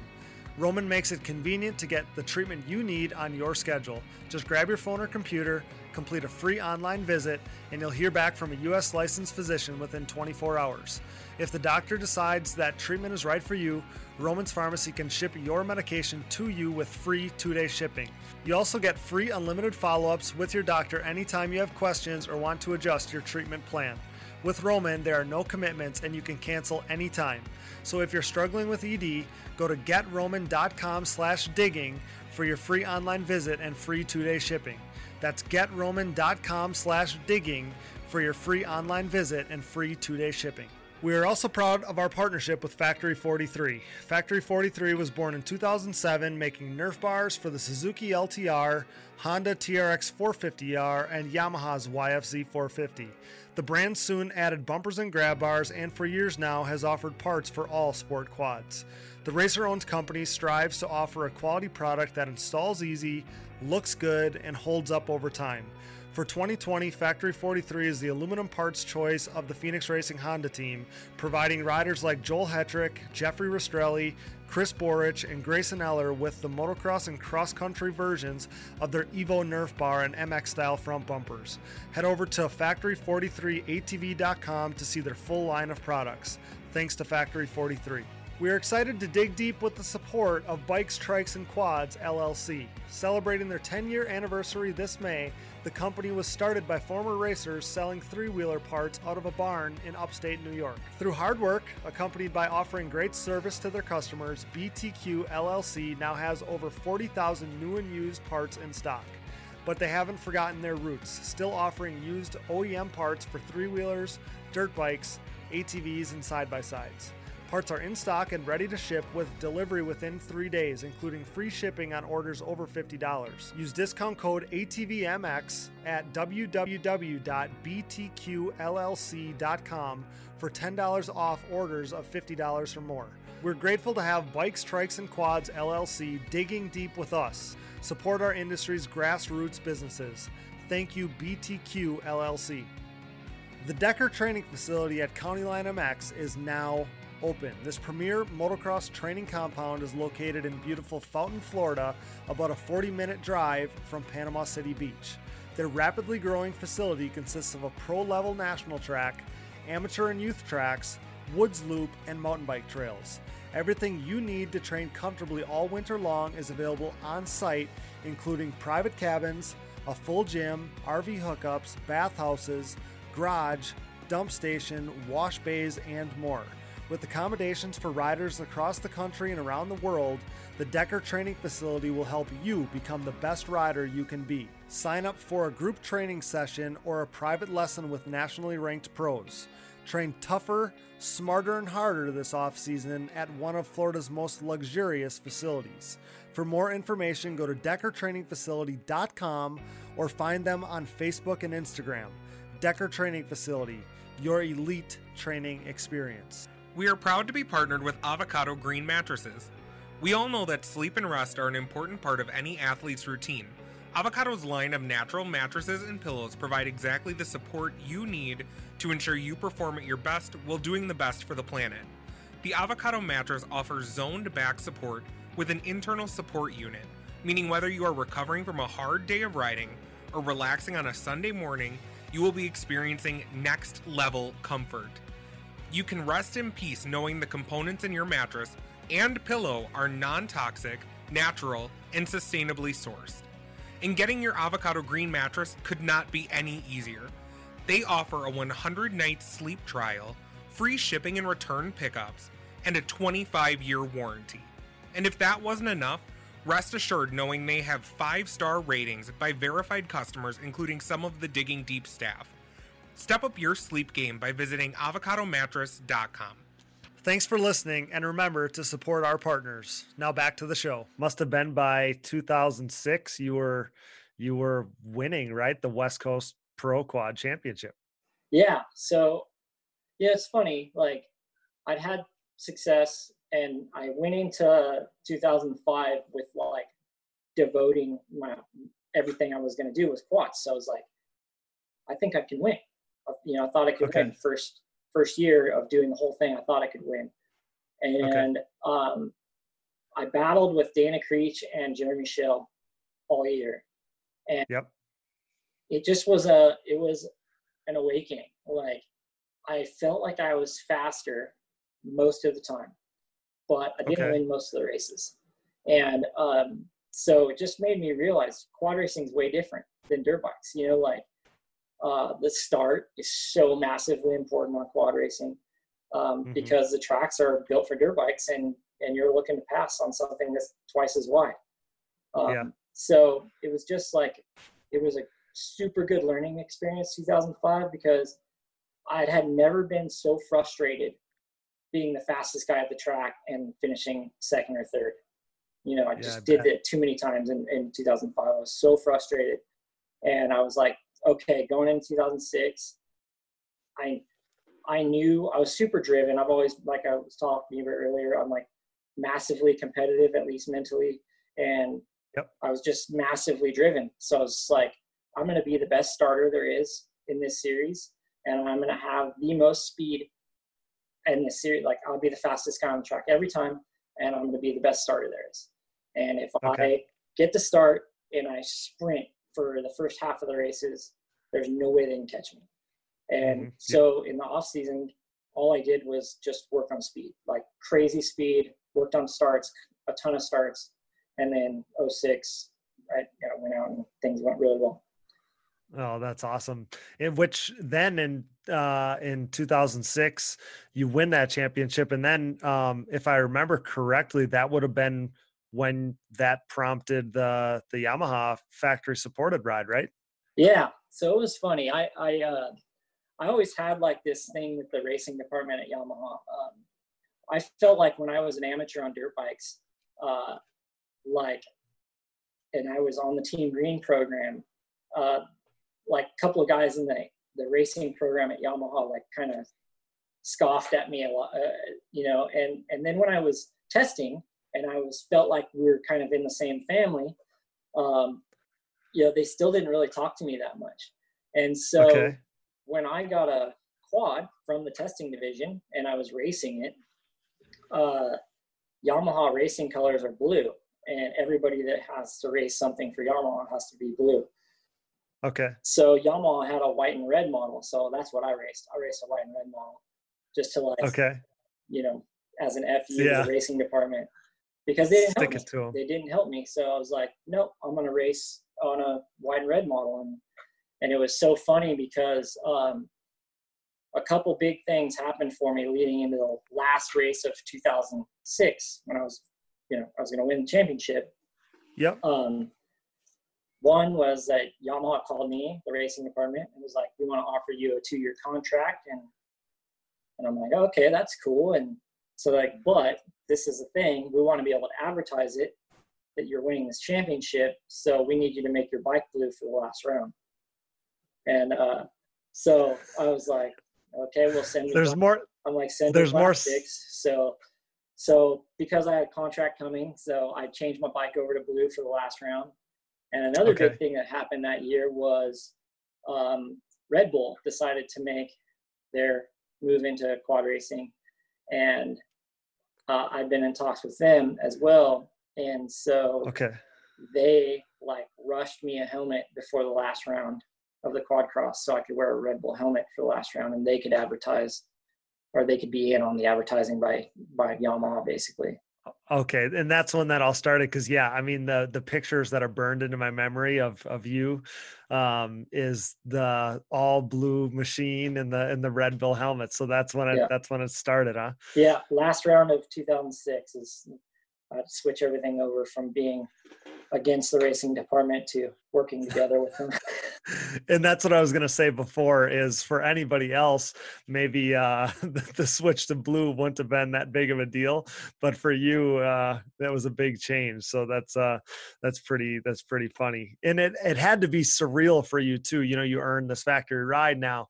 And um, I guess give me your thoughts on, on what you were feeling becoming a factory rider probably something that you had always dreamed of, but it happened on four wheels instead of two. Yeah. Um, well, when I saw the numbers, I definitely wished it happened on two.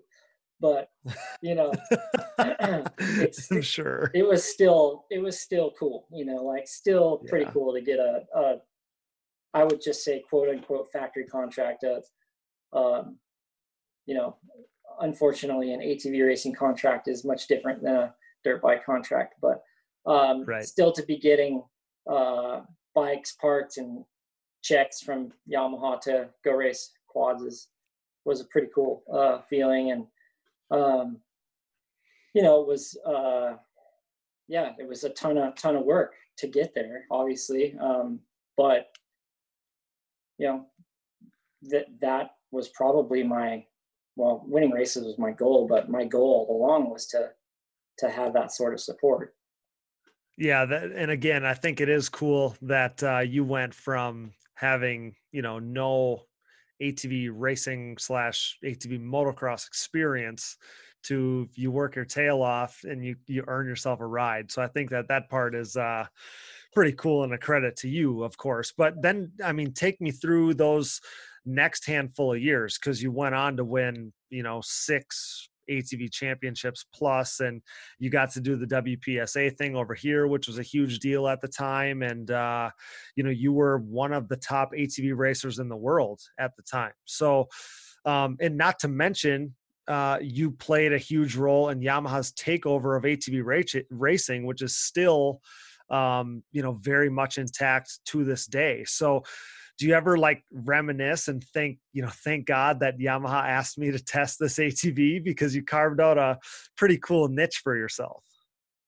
Yeah, it's um, it's definitely been a it's been a cool ride. You know, there's there's definitely been ups and downs. Uh, you know, I would say 06 was a, a massive up because like I won my first championship. I got a Yamaha factory contract. I signed a Red Bull deal. You know, like those were big things in the in in my world, especially, but in the quad world in general, that was a big deal. Hell yeah, they were. Hell yeah, they were. And and even at the time, Dustin, I don't think that your story was exposed as much as it should have been.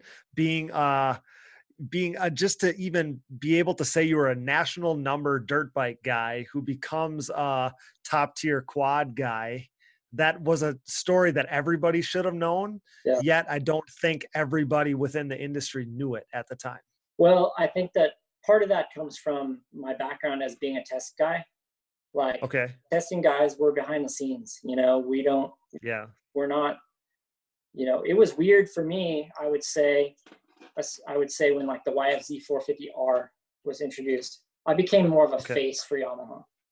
You did, um, yep.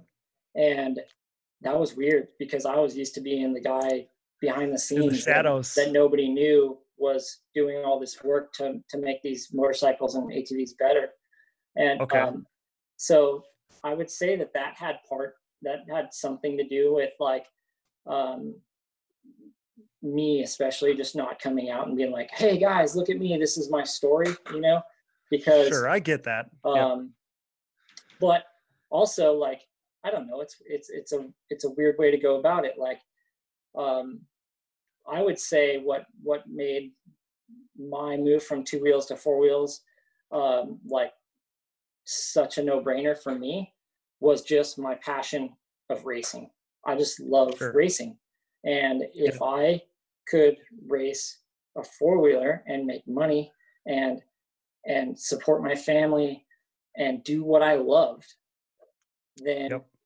I didn't care if everybody talked shit on me, you know, like about from my old dirt bike days. Like I didn't care. Like, yeah. My passion is racing. And if I get to keep doing something that I'm that passionate about and that I love that much, then I don't care. Of course. Yeah, it makes total sense to me. I just when I think back on it now, because I mean I was a I was a, you know, a teenage, younger teenage kid, you know, when you would have been around here doing WPSA. And just like the thought of seeing the 94 in the 450 class or 250 class at the time racing outdoor nationals and then to the, you know, to number 94 on a factory Yamaha quad. Like, again, that's just a story that um, I wish more people would have known. Like, I wish I would have known at the time because I would have been like, it would have just it's just such a cool story that even like now i think it's a really cool story to expose because uh it's it's so rare like you're the only one you know yeah it's yeah it's different story that's for sure i mean i would yeah. definitely um i definitely felt like my my racing experience in general helped me so much when I moved to quads because I've been racing my whole life. I've sure. been on two wheels, but I've been racing my whole life. So like a lot of the mentality is the same, right? Like line choice and your yep. tactics while racing, all that stuff. The ra- the but, racecraft, simply having that racecraft puts you on another level because some people never never develop yeah. that. You've been doing that your whole life. So the the guys that I was racing with or against, you know, like they'd all been racing quads way longer than me. Yep. And and you know, there were certain things that they they had better, you know, down better than me in in maybe uh, you know, like just things Like they technique from riding, just techna- technicality of like their riding and Yeah. stuff. It took me a while to pick up on some things. Um, Okay. but just I would say at the beginning, the the racecraft that I had from, you know, if I was 27 when I started racing quads, I'd been racing for 21 years already. You know, Yeah. um, at Yeah. you know when you're a kid, you're a kid, but I would say from the age of like 12, I was a pretty high level amateur kid. You know, to where I was racing at a high level for a long time already. Of course, yeah, it makes total sense that uh, that muscle memory was there, and just now you're doing it on a different machine. But like you said, the race strategy, the racecraft, it was already there. So it, that part makes total sense. And I, I mean, clearly, it was the right move for your career. You know, to go to four wheels, it, it extended your um, your career by what a decade Yeah, plus but yeah but uh the crazy part is it just it, it kind of just happened and that's why your story you know is so intriguing to me um like i said probably because you're the only one you're the only person that has a story of this kind.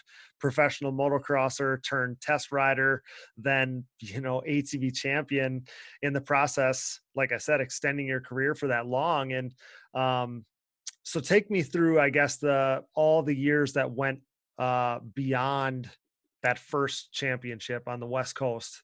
Um you talk about being uh you became a figurehead or a face for that new machine the new Yamaha 450R. So talk about your development in that because uh, that had to be. I mean, now you talked about having more of a stamp on that thing, but uh, that was even a, a huge deal for Yamaha too. Um, so talk about that because I'm sure that that development of that machine tied into uh, those years of you being dominant on the West Coast too. It was probably a package deal. Yeah. Um, yeah. uh, So kind of right away, 07 was tough because, uh, like you said, you remember me being at WPSA, but I wasn't there for the whole season, unfortunately. At Daniel Boone, I broke my femur. I remember. Yeah. Uh, so, so that sucked um, because I was doing quad cross and uh, and and coming over here. and that, Yeah. that was part of part of my deal with Red Bull was the WPSA series. Um, Okay. Because obviously the tele the television package and stuff like that. But um, Yep. So uh, at Daniel Boone, I broke my femur. That was rough. Um, and then basically, uh, 2008, I believe that I, I, I got back to winning on the West Coast, and um, the that was like a heavy, heavy year for testing. Probably the end of 07 and the beginning of, or uh, at least midway through 08 was heavy, heavy testing for the YFZ 450R. The the new quad. Yeah. Um, and that was that was fun because I was like, you know, we were basically building a race bike to sit on the showroom. I mean, now you know it's not a full race bike, but in those But days, uh, that was you know that was as close as you were going to get. You know, and That was a lot more of a race machine than that than that first YFZ. Obviously, Oh, yeah. night day. yeah, the carbureted bike was, you know, it had some some hiccups here and there, and obviously it was skinny, and um, Yep. so to have a, a race width bike that was fuel injected and um, tried to tried to take all these things that we learned from racing over the last few years, you know, and uh, the production bike being out, um, it was it was pretty cool to be a part of that, and um, it was it was fun like because i felt like every time the hardest part i'll tell you this the hardest part about the times when you're testing like really cool prototype or pre-production bikes is Yep. when you have to go and race one the next weekend that is your race bike but it's not as good as the one you're testing It's that- the old school one. that- Yeah, I bet. that's tough um, I'm sure. you know, so I was riding a bike, my my regular YFZ 450. It was you know roll and Elka, and I you know it worked good. I was happy with it, and I would go Mhm. test during the week and I'd be like, dude, this bike with stock shocks and you know it's it's as good or better handling than my race bike. I'm I'm sure because structurally, uh, the the width and the shape of that new bike was so different Yeah. compared to the YFZ prior. That was like long and and skinny, like you said, like a it was like a torpedo compared to a big Yeah. stable machine. Yeah, even like the ride position, like the seat, you know, was skinny on the original YFZ. It didn't flare out at the back and have like places to sit on the edge of the bike and Yep. yeah, just a, a ton more went into the the development of the the 450R and um Yeah.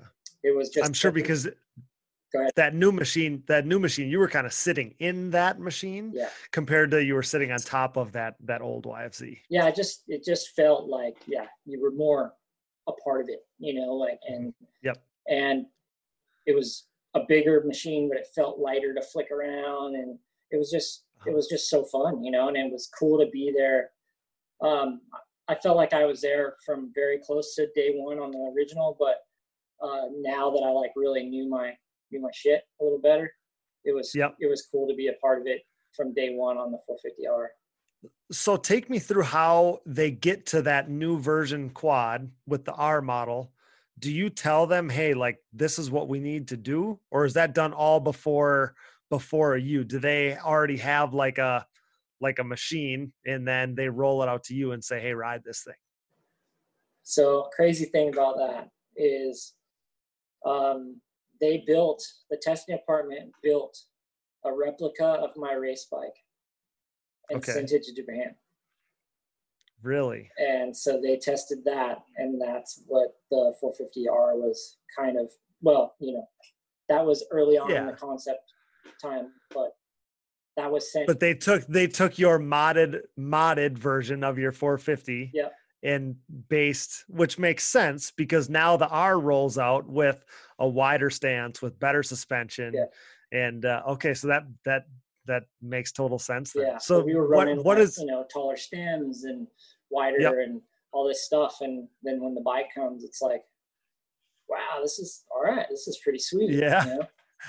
That's it and it was uh it was truly a um a changing of the guard really uh in ATV racing and it it I mean still to this day Yamaha is the pretty much the standalone in the in the sport ATV you know kind of market where they're the one still progressing every year rolling out a little bit better machine every single year and they have a race ready quad um, and you're not at these at these nationals over here on this side of the country but when you see this stock pro stock class and the production stock class and the whole gate is yamahas and they're going they're going within two three four seconds the pros are on their stock quads as they are on their on their race quads.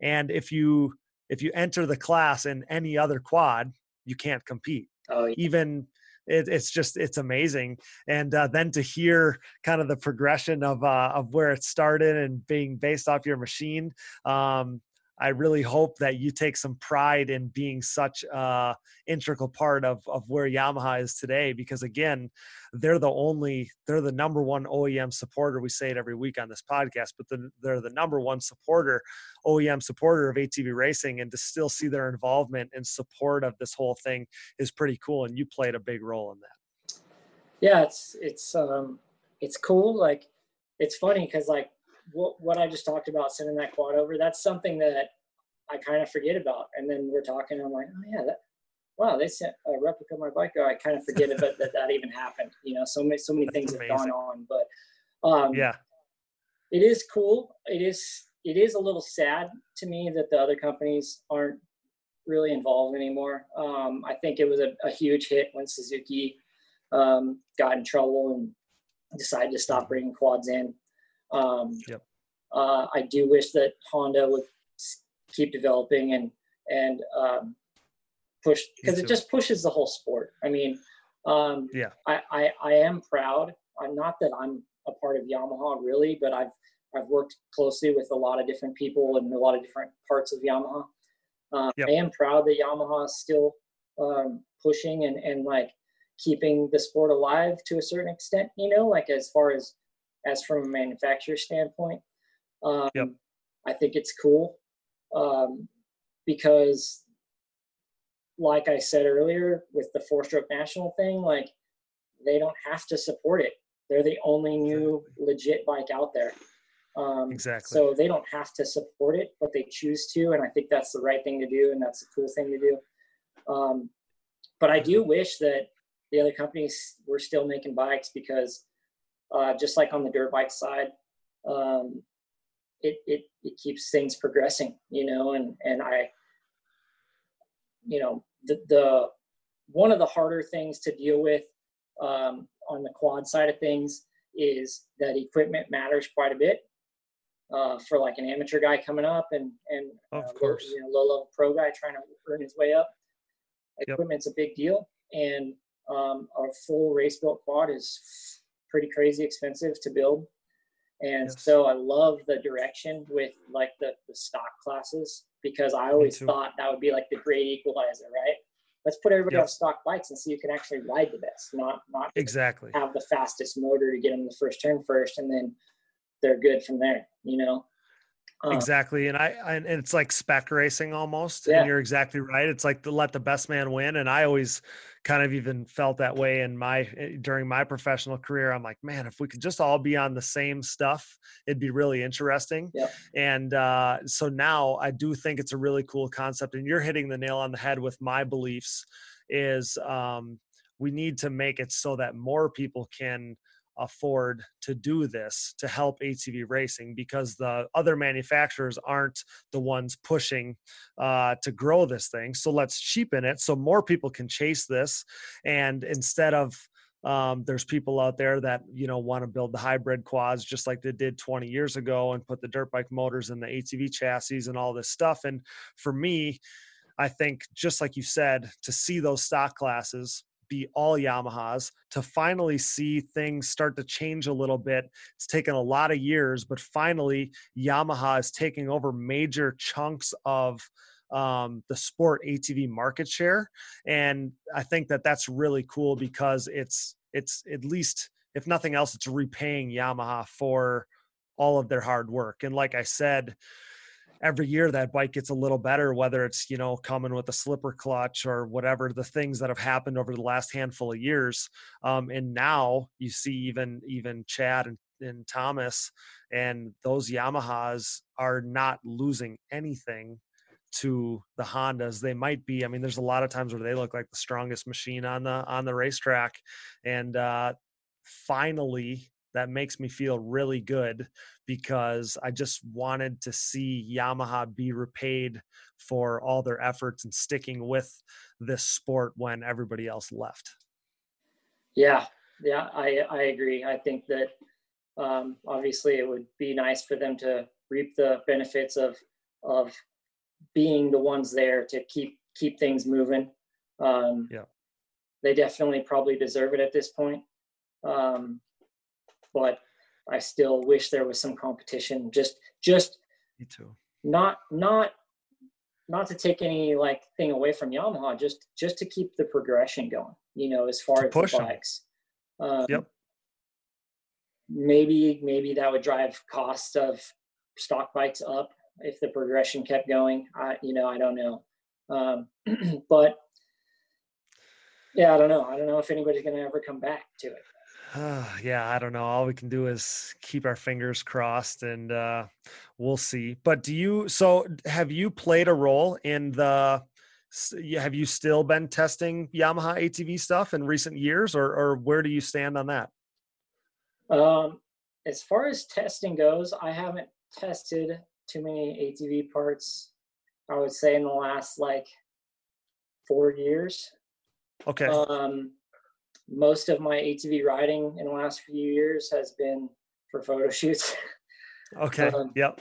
but uh, yeah, I mean, I don't know. Like, obviously, with them, the ATV side of things is based in Georgia now. Um, Yep. So, with me being out here, it's a little tougher Okay.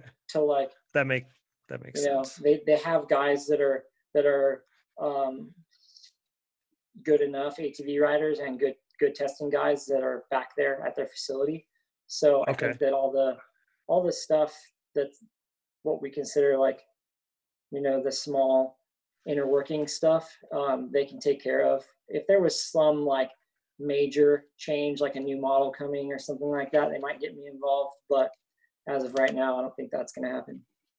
Okay, I gotcha. Um, so I then let's let's uh, you know as we kind of tie this thing up here. What about you? What do you have? I mean, I know you're doing the you had been doing the UTV racing thing. What uh, what's keeping you busy nowadays? Well, lately nothing. this, this, Yeah, co- this COVID crazy. this COVID thing sucks. Um, It's a crazy time in the world right now. That's for is. sure. Uh, but um, I'm like I said, I'm lucky to still have a relationship with Yamaha um, on the dirt bike testing side. Okay. Um, I still have been racing my side by side stuff just at the regional level, um, just Okay. for fun and to, you know, like still get the juices flowing every once in a while. Like I said, that's my biggest passion is racing and Okay. and that's what led me from two wheels to four wheels and now to like strapping myself in and driving a golf cart basically for okay. so Yeah, you gotta you gotta have a way to uh you gotta have a way you gotta have an outlet to be able to do that. That's for sure. So yeah I definitely get that. yeah so um uh still still playing around with the regional stuff and then um my my main job i'm, I'm gonna do some finger quotes around that is Okay. uh i work as a stuntman in the movie business and um Oh wow. most of what I do is uh, work for a company called Covert Camera Vehicles that's based out of Atlanta, and Okay. they have um, a whole fleet of vehicles. But uh, kind of what made their mark in the movie world is uh, electric motorcycles that we Okay. that we uh, mount cameras to and do everything from like a walk and talk down the sidewalk to like gnarly through traffic chase scenes like Fast and the Furious. Oh wow. That's crazy. So I ride I ride a motorcycle for that, and then they have, like I said, they have a whole fleet of vehicles. They have um, one of their new, more aggressive vehicles is actually based off of my SR1 race car, um, okay. which is uh, basically my SR1 race car is like a a Rhino chassis geometry with uh, R1 motor in it Okay. two wheel Yep. drive, rear wheel drive. Um, so we have a new camera car that's built off of that platform, and um, it's just like super aggressive chase scene stuff and um, pretty high, you know, high speed and and gnarly off road or on road. So Oh, it's, that's um, that's it's really cool. Like it's it's something that I feel like has the same feel and vibe as a race weekend for me. Um, sure. Most of the time i'm i'm you know f- flying to atlanta and picking up a truck and trailer with whatever vehicles we need for a tv show or movie i'm driving to wherever the location is unloading getting set up work for you know 20 minutes to an hour a day of like super high intensity high pressure work and then load everything up and leave which is almost like That's- a race weekend right so Right. Yeah, for sure. That's awesome to I- be able to still still racing around on stuff. That's killer. Yeah, so I enjoy that. Like it's super, like I said, high intensity, high pressure, which is, which is I think what I liked most about the racing world, you know, and and and that life. So still get that, um, and it's a little bit safer than racing full time. And um, Right. when when I'm working, which hasn't been a lot lately, but the money's good when when we're doing it. So That's awesome. Yeah, it's great to hear that. Uh,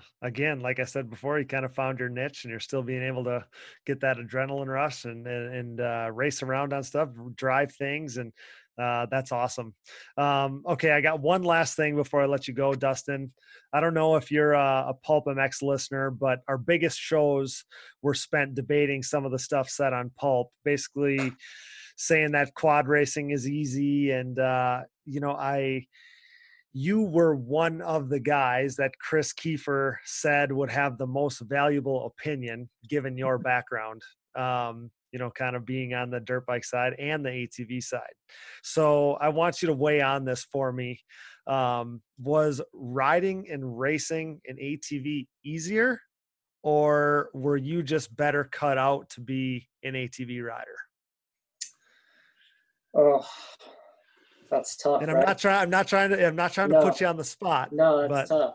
So, so my feeling is that um, I was better cut out to be an ATV racer. Obviously, didn't know that for most of my life. Um, Okay.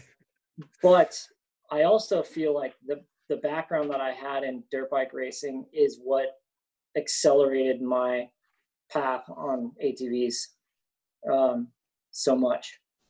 Um, Okay. it's I, I've always told people that um, riding an ATV is much easier than a dirt bike. There's no there's no balance involved. Um, you know, like just just say you're going recreational riding. I think it's Yep. easier. Um, now you go out on a gnarly, rough, nasty motocross track, and you want to go fast. I think that's harder on a dirt on on a on an ATV.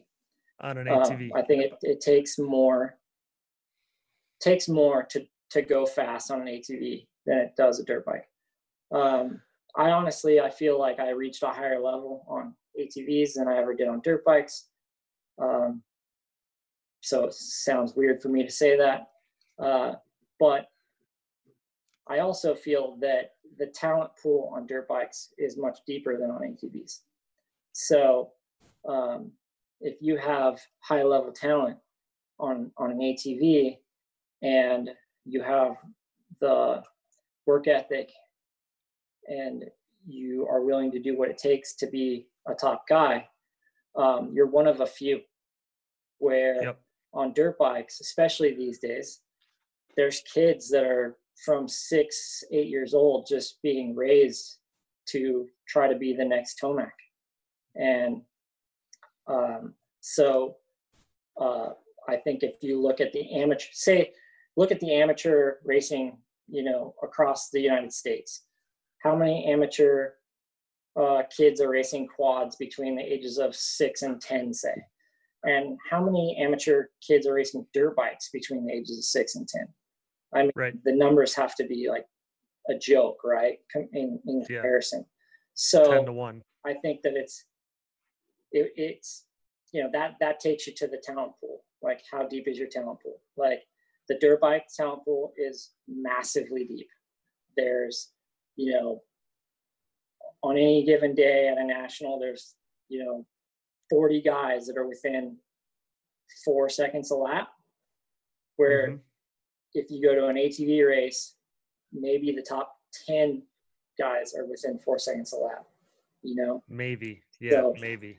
so that i mean that's where i think it you know like luckily for me when i made the move to quads i had enough talent and i knew the work ethic and the racecraft and things like that from my previous dirt bike racing and so i think that that helped me progress really quickly um, and you know so i i was lucky to uh, find quad racing to extend my career For sure. Uh, I think that that's a super educated and articulate take on that. Um, I guess so.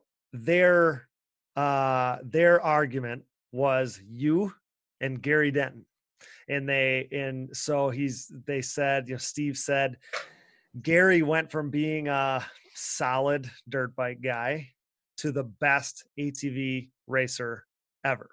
And you went from being a solid dirt bike guy to being one of the best ATV racers of your era.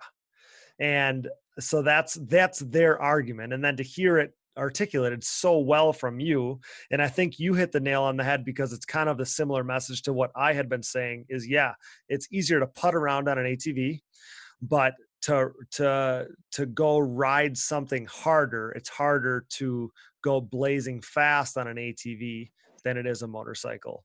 But you're exactly right when you talk about the talent pool and if you're willing to go all in on an ATV you can separate yourself by your your work ethic and being all in in that regard. So uh, I think you couldn't have articulated it any better. Um, which leads me into my very last thing is because we've spent a bunch of time debating this, so I can't let you go without uh, without getting your opinion on it. The other thing that Steve said, and this is the one that made everybody angry from the ATV listener perspective, was uh, he said that Eli Tomac and Justin Brayton, someone like that, could become a top three to five ATV pro in no time. And again, your opinion is valuable because you are one of the only guys that has actually done both at a top level. So, do you agree that a top bike guy could run with the likes of Chad Wienen, Joel Hetrick, Thomas Brown in no time? Or I'm assuming you're going to be on the other side of this argument. So, this is what I'll say. I, the, the likely likelihood of that happening is incredibly slim. Yep. Um, but I wouldn't say it's impossible. And the only reason I wouldn't say it's impossible is I think it takes a, a, a special or a certain person for it to click and to be able to ride an ATV um, at that high level. So okay. if Tomac or Brayton is one of these special people that it clicks right away, then maybe they could be a top five guy. Maybe, but they would have to have the best of the best equipment. Um, you know, I think that while, like, say, Tomac, I don't know that you're going to find a guy that's in better shape than Tomac, right?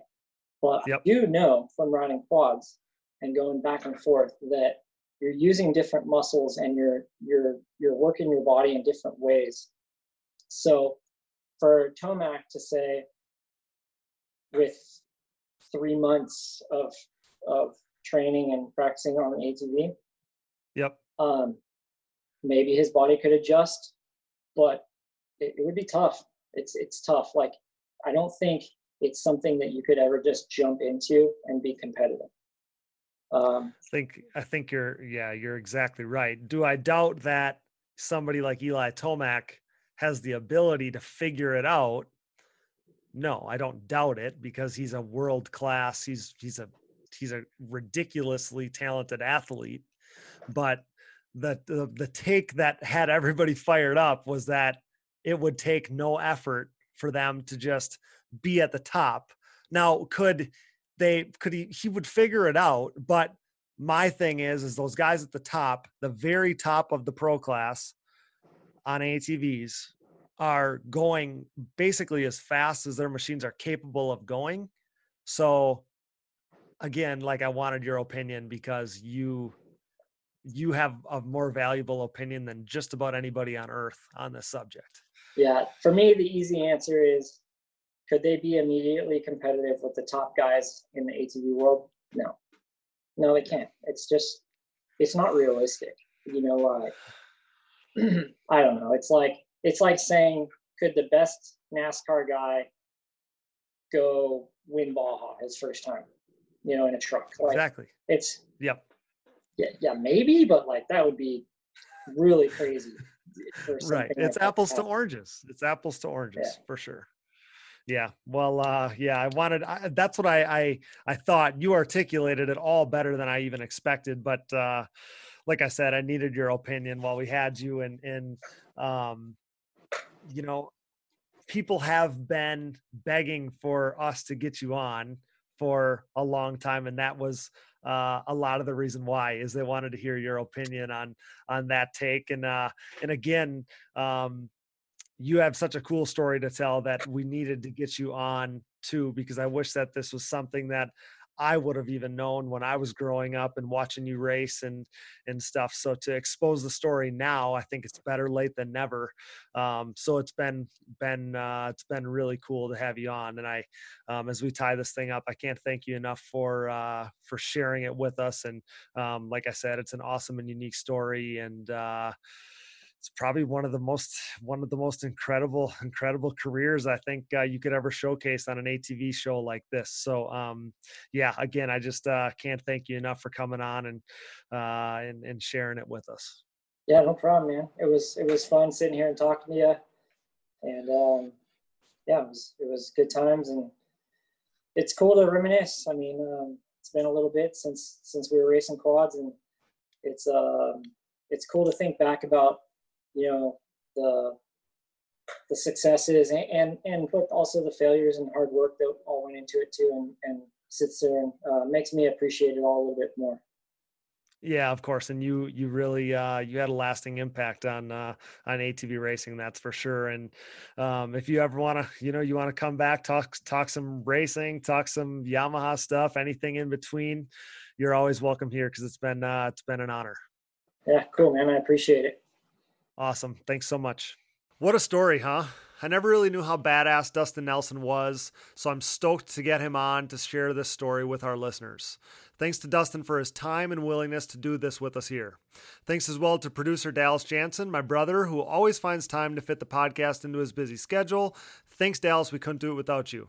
Thanks as always to Brooke for all she does for the podcast. And I want to thank AMA official Harv Whipple for always keeping me in the know with up to the moment info.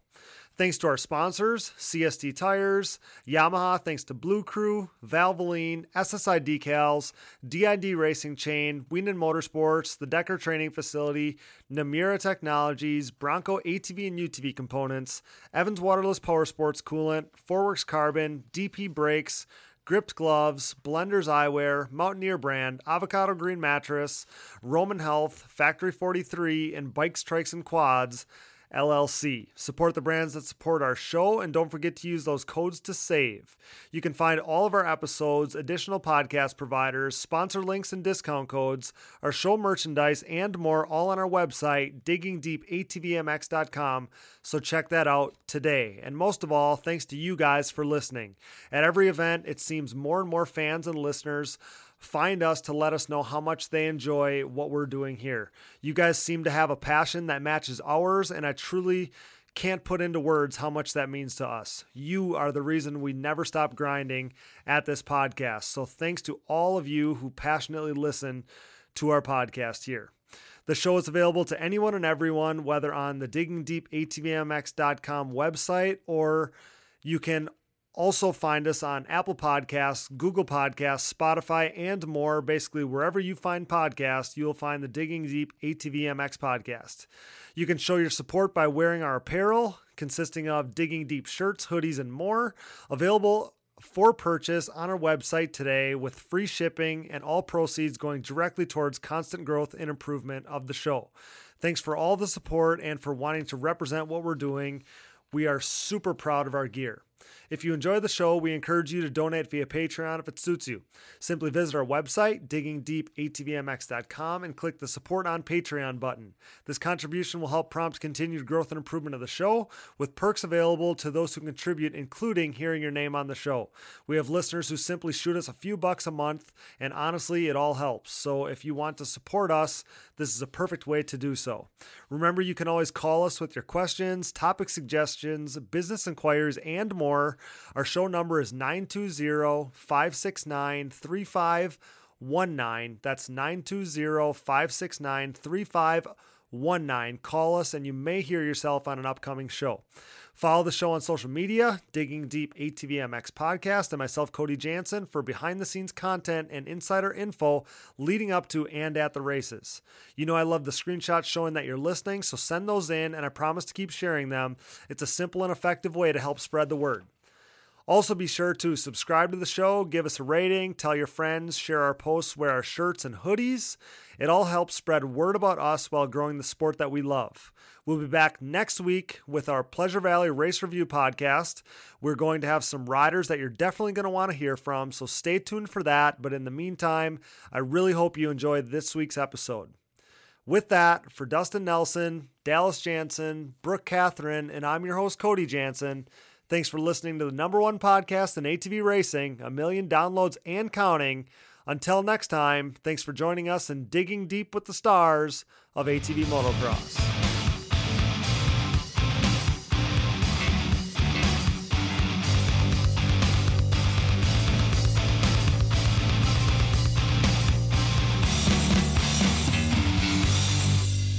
Those guys were hauling ass for real. I remember watching Doug Gust, I don't know who it was, Steel City, running the same times Friday afternoon as James Stewart was on Sunday back then at Steel City. I, I would need to check this out. I, I, I'm dead serious. It was mental. I've never seen quads go that fast. It's not easy, Steve. It's not easy. Listen, JB, I don't No, want to hear. it's, it's not easy. I don't want to hear. Quad leaders are freaking gnarly. You don't I get chew it. Big Red. Then. What the?